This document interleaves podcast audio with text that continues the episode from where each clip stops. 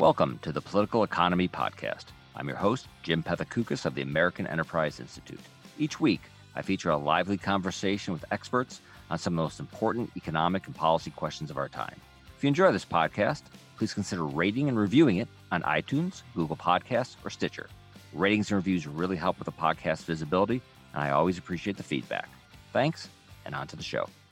Is inflation, quiet for decades, about to make a comeback? If so, it sure would be a big surprise to policymakers in Washington.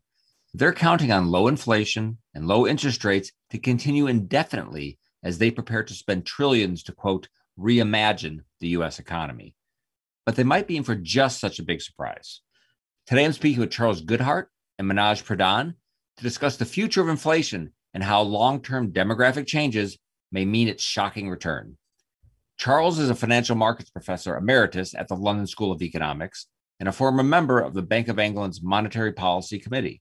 Manoj is the founder and chief economist of the independent macroeconomic research firm Talking Heads.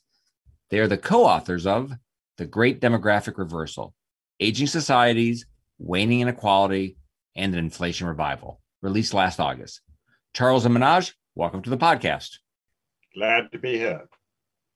So, what is the current consensus about inflation. It's my sense that the concern people it's it's almost treated as anachronistic, like it's a concern from a different era and sure we should talk about it, but it is very low on the list of concerns. So how do you what do you think what is the consensus from your perspective? I think you're absolutely right about that. And indeed, it's an extension of what has been happening uh, for the last uh, uh, 30 years since about 1990, that inflation has come down steadily and has remained very low. And the general assumption that people have is that unless something remarkable happens, the world will go on much as it has in the past. There's also the view that uh, the reduction in, of inflation to steady low levels was quite largely due to better monetary policy and that the central banks will be able to continue holding inflation down. Um, and in our book, uh, we challenge both those views.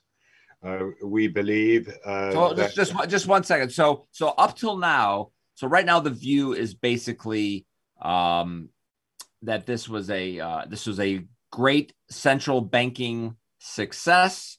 And if if inflation pressures were to reemerge central banks know what to do.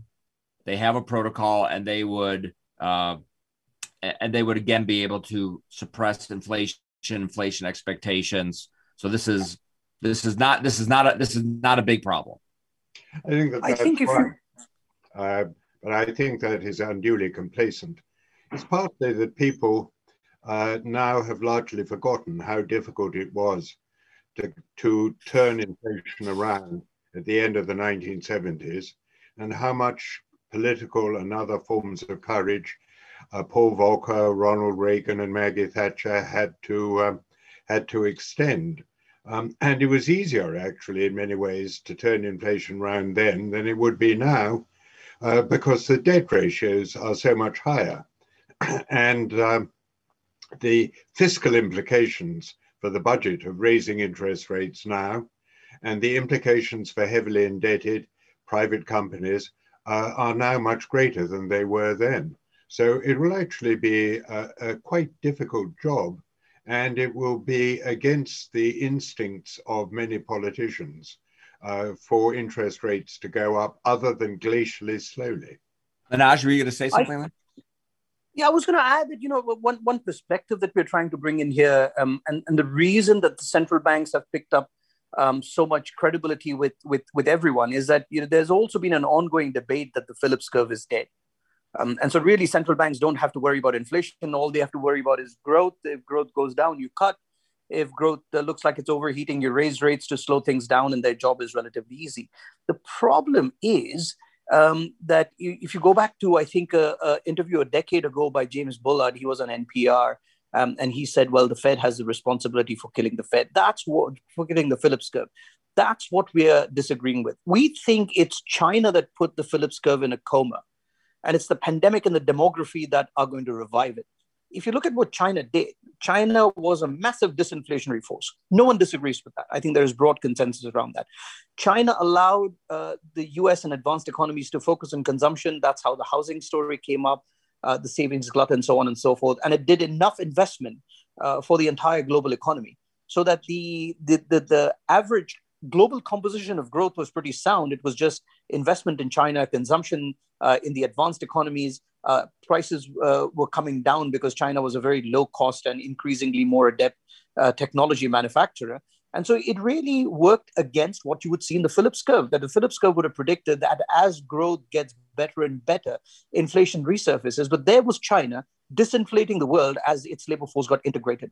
And so the problem is that in the models that the central bank estimated, they could not really catch that because demography is a very slow moving variable. Their forecast horizons are two to three years. And you know with with the effect that well what do you do? You plug in expectations and expectations over the last 30 or 35 years have shown a falling trend.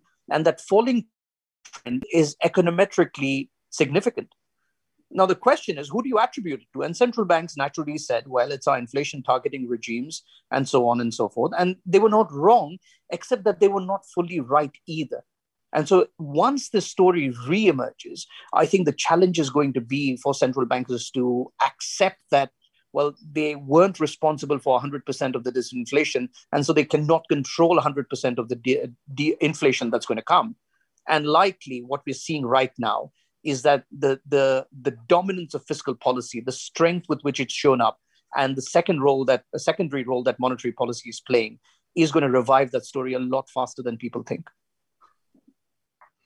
So you're telling a story where the so the, the common story is again a victory by central banks.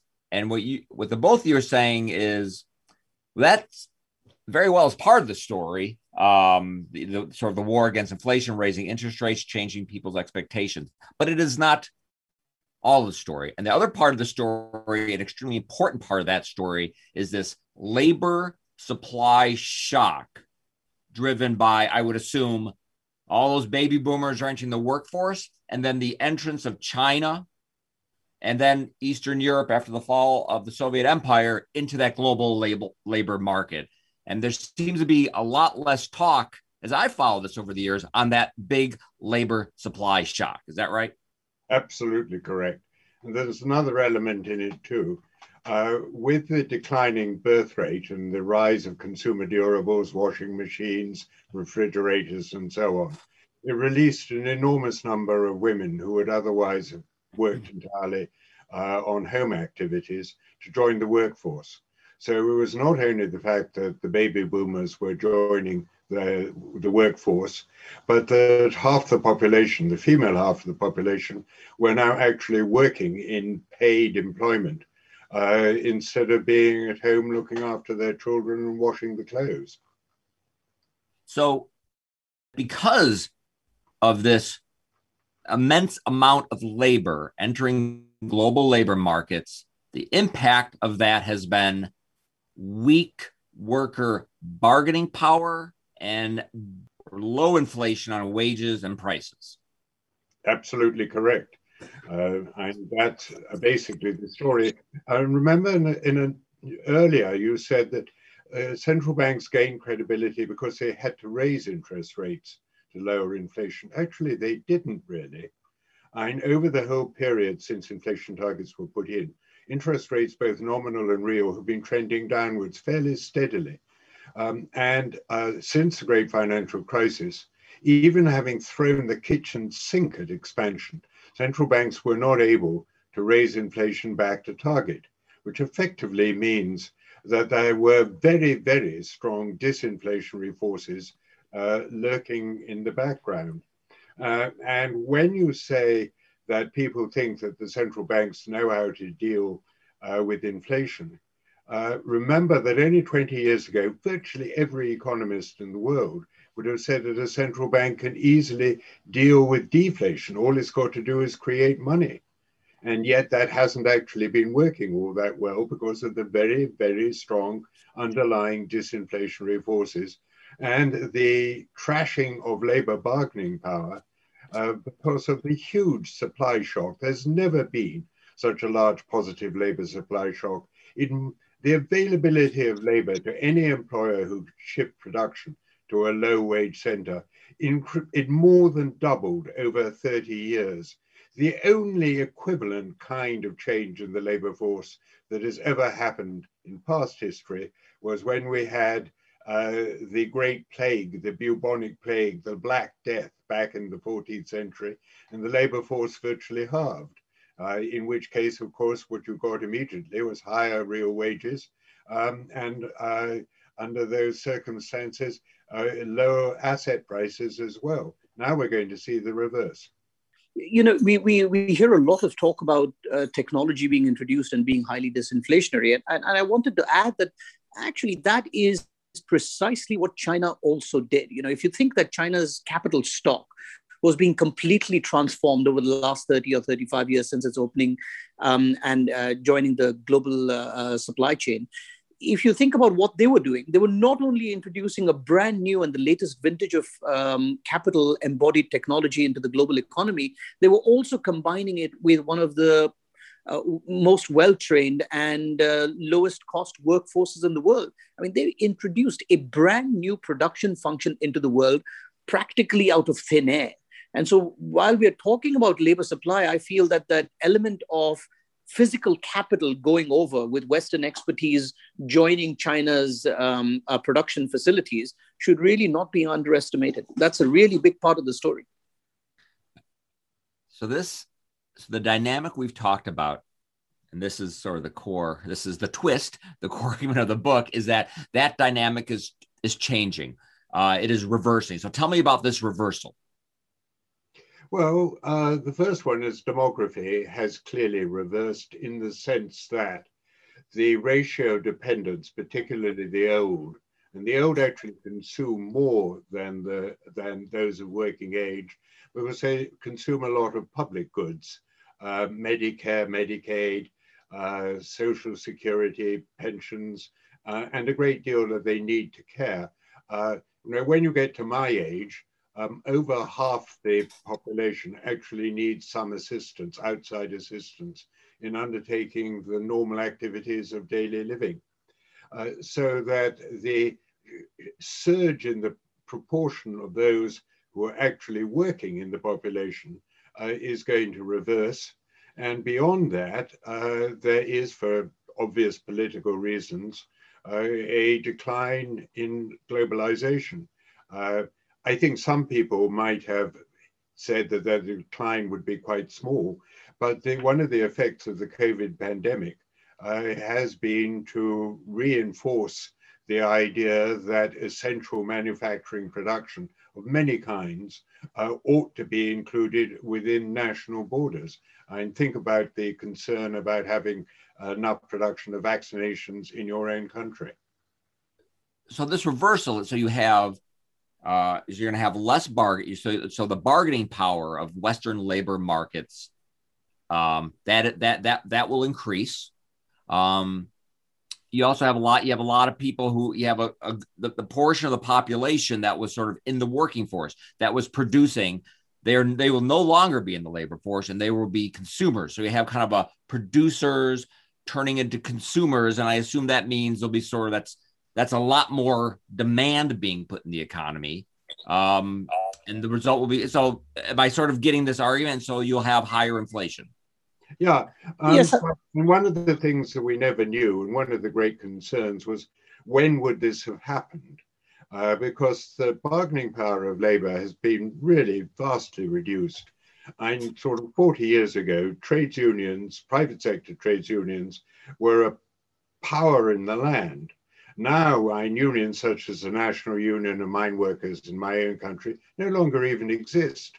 Um, and the bargaining power has gone down, particularly as production in the advanced economies has shifted from manufacturing to, uh, to services.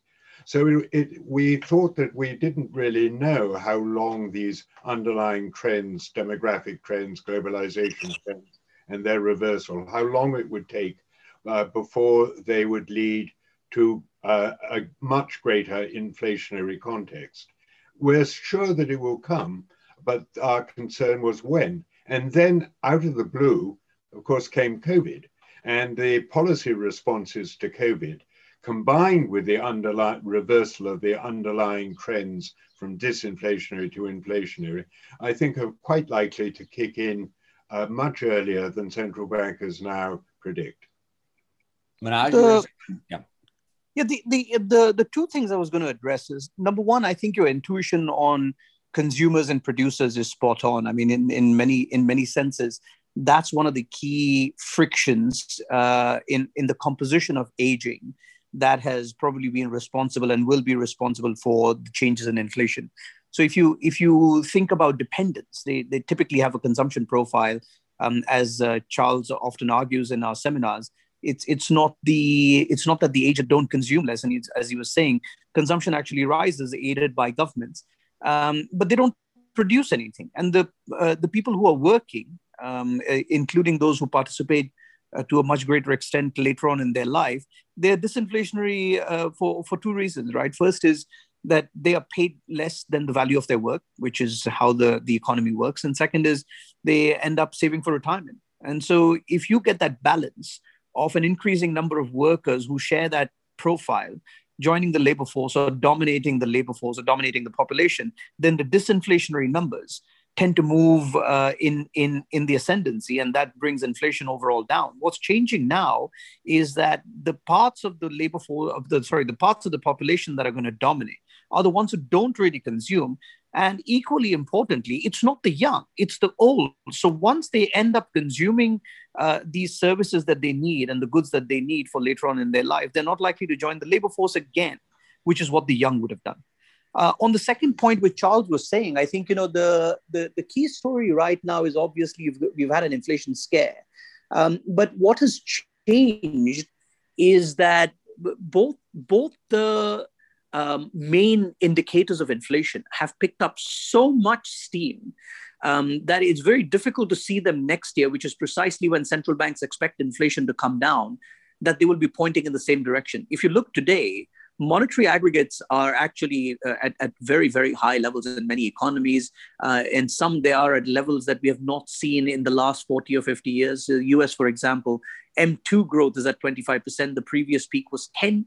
In Japan, the previous peak about 30 years ago was 5% for all the QE they've done. Right now, M2 is growing at 10% over there. So it's not surprising that their break even numbers have gone up. But next year, what is going to happen is that the, the decline in velocity that has been holding monetary aggregates back in a sense will normalize because we'll hopefully start living more normal lives. And at the same time, that massive pool of personal savings that we've seen, some of which is already getting deployed into housing, will also show some patterns of going back into the spending either in goods and services or a little bit more into housing. And that will mean that the output gap closes very quickly. So by the time you get to 2022, either the beginning, the middle, or the end, what you're likely to see is monetary aggregates and the Phillips curve pointing you in the same direction towards higher inflation. And that surprisingly is precisely the time at which the Federal Reserve tells us that inflation is going to come down. Manoj used the phrase inflation scare. I think a lot of people will view this as a good thing. You know, unless we get hyperinflation, this is great news because we'll have accelerating wage growth after decades of wage stagnation. So, are you telling me a good news story or kind of a worrisome story? I think it's a mix. It depends on who you're looking at. If you're looking at uh, the, the parts of the labor force that had seen stagnation before and were not really able to keep up with purchasing power like the rest of the economy, um, it, it wouldn't be too bad because you, are talking about um, in, in, in not the greatest context of growth, but you're talking about within country inequality, something that has been uh, a scourge in the labor uh, in the global economy for a while, actually coming down. That's that's the good news part. If you're talking about productivity, we do think there is going to be greater productivity, not massively so, I mean, we'd be we'd be very well placed to try and even come close to what Japan has delivered over the last few decades. But if you start thinking about the broad effects of inflation, they will definitely be welcomed by everyone initially because we do need it. Uh, uh I'm, sure you had debt in mind as well. It lowers the real burden of debt. It does a lot of benign things, greases the wheels of the labor market. But eventually, once that starts getting into things like financial markets, it starts getting into people's uh, earnings quality, uh, it has significant attritional effects. Um, that that makes it very difficult. But the most difficult part of it all is going to be while the governments will welcome it because they're the ones issuing debt, what are central banks going to do? This goes against their religion. And if they start to fight inflation, then I fear that the ill effects from the slowdown that they will try to induce uh, will be very hard. So this will be an attritional story that over a period of time starts showing some more ugly parts. I think you're absolutely right that in the early stages, this is going to be welcomed as a huge success by central banks and welcomed by financial markets and almost everyone else is it but is this also uh, a story of higher interest rates overall? I mean along with the uh, assumption that inflation is forever going to be low there's also been this assumption that very low interest rates making it very easy for governments uh, to borrow. So you're also telling a story of higher interest rates overall right? It depends on the numbers. And as Manoj said uh, inflation will be welcomed as long as it's below four, they won't do anything below four and 5%. Over five, they will start worrying. And then again, they assume that after the blip, which many people now expect there to be a blip in inflation, uh, sometime in the year after we all get vaccinated and we return to something like normal. The question then is that central banks claim that it will all go back to 2%. But given the massive increase in monetary growth, uh, as Manoj says, uh, when you get uh, output rising uh, so fast that the output gap is closing um, and unemployment goes way down, uh, the idea that it's all going to then sort of slump, slump back into inflation, back towards the 2%, uh, given the policy measures, given the change in the underlying labor trends, uh, in by the end of 2022 and the beginning of 2023, central banks will be starting to worry uh, about whether that return to target actually is occurring.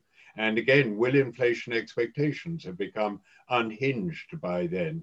Uh, I think, it, as Manoj said, the first few months of inflation above target will be regarded as splendid uh, average inflation targeting and all of that.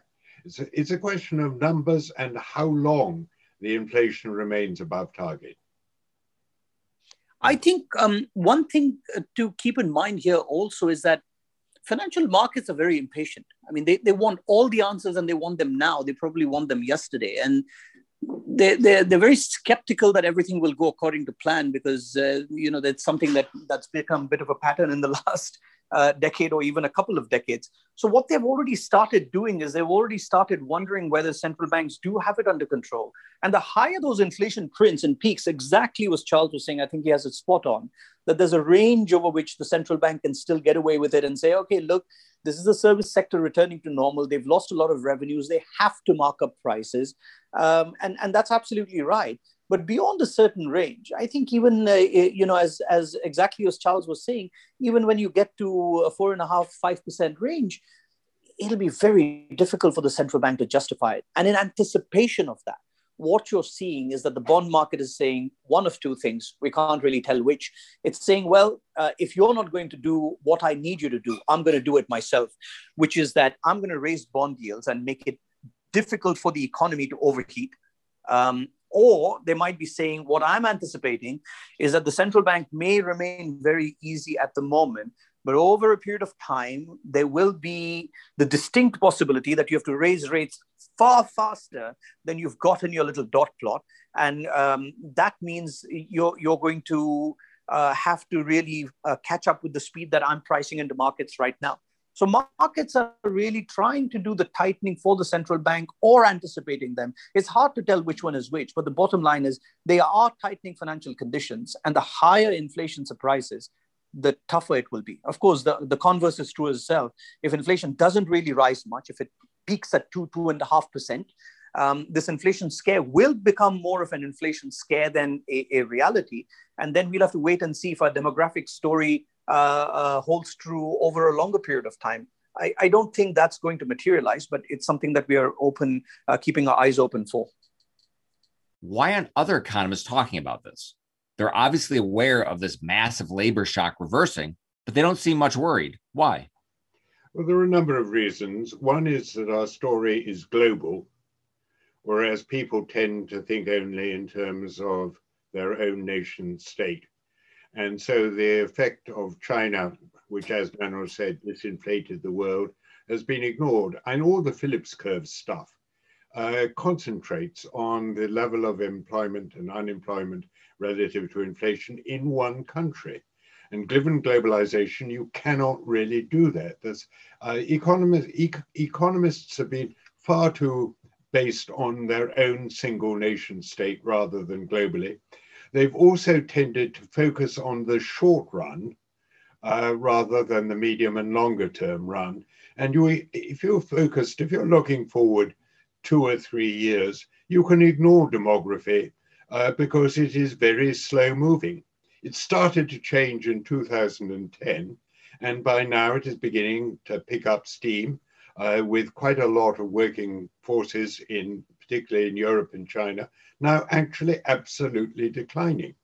Uh, where are we going to get uh, the people uh, to serve in care homes, uh, to do the hospitality, uh, to do all the sort of the actions in service economies uh, that are needed. They're going to be far, far and few between. Um, and that is uh, effectively going to force uh, wages up as people chase for labor. Um, my last question here uh, global debt, I think, is going up. In the United States, certainly the federal debt is gone up sharp was already going up before the pandemic it seems to be going up much faster now there are expectations that will continue to increase at levels certainly we haven't seen since world war ii and then beyond if you're right should i be concerned about the amount of debt that the us government is taking on here? Uh, yes but not despondent. Concerned but not despondent, uh, in that uh, what I think will be needed uh, at these kind of debt levels is that the continuing public sector expenditures on an aging society means that a much higher level of taxation will have to be imposed on what will become increasingly a smaller proportionate working group. Now, the problem is that taxes are always extremely politically unpopular. And because of the unpopularity of taxation, because of the difficulty, because of the debt, high debt burden of raising interest rates, other than very, very slowly, that's ultimately the basic reason why we think that inflation will rise, because the politicians will not be able or prepared to raise tax rates sufficiently to, uh, to bring what is currently a very large primary deficit uh, back into balance or even a small surplus? I think it's a difficult proposition to deal as with debt. Um, the the one of the one of the issues that Charles points out very beautifully is most people when they look at debt and they say, look, debt has been higher in the past, that has been around specific events. But if you look at the projections of the CBO or in elsewhere in the advanced economies, you can see very clearly that a lot of the increase in debt uh, has to do with looking after an aging population, That there's really no end in sight. I think clearly the path towards uh, reducing the burden of that debt has to be faced through inflation. And part of that story, at least in my personal opinion, is going to be played out um, through central banks holding on a significant amount of the government debt uh, on their balance sheets permanently. So I think their ability to reduce their balance sheets to what it was before the great financial crisis uh, is being greatly overestimated by central banks. In fact, they will have to become part and parcel of absorbing, uh, perhaps increasing at least a steady supply uh, of government bonds um, by turning them into effectively into consols. So the government can issue them and uh, keep reissuing them, and the central bank keeps absorbing them. Without that, I think the challenges that Charles has has laid out so very well would become a lot harder. So, in some senses, the fact that we went into quantitative easing in the great financial crisis has softened things up a little bit and made the path a little bit easier for debt to be dealt with. But it also means that it has made it that much more likely that debt will be issued and that will be the way forward. My guests have been Charles Goodhart and Manoj Pradhan. Charles and Manoj, thanks for coming on. Thank you. Thanks for having us. It was a pleasure.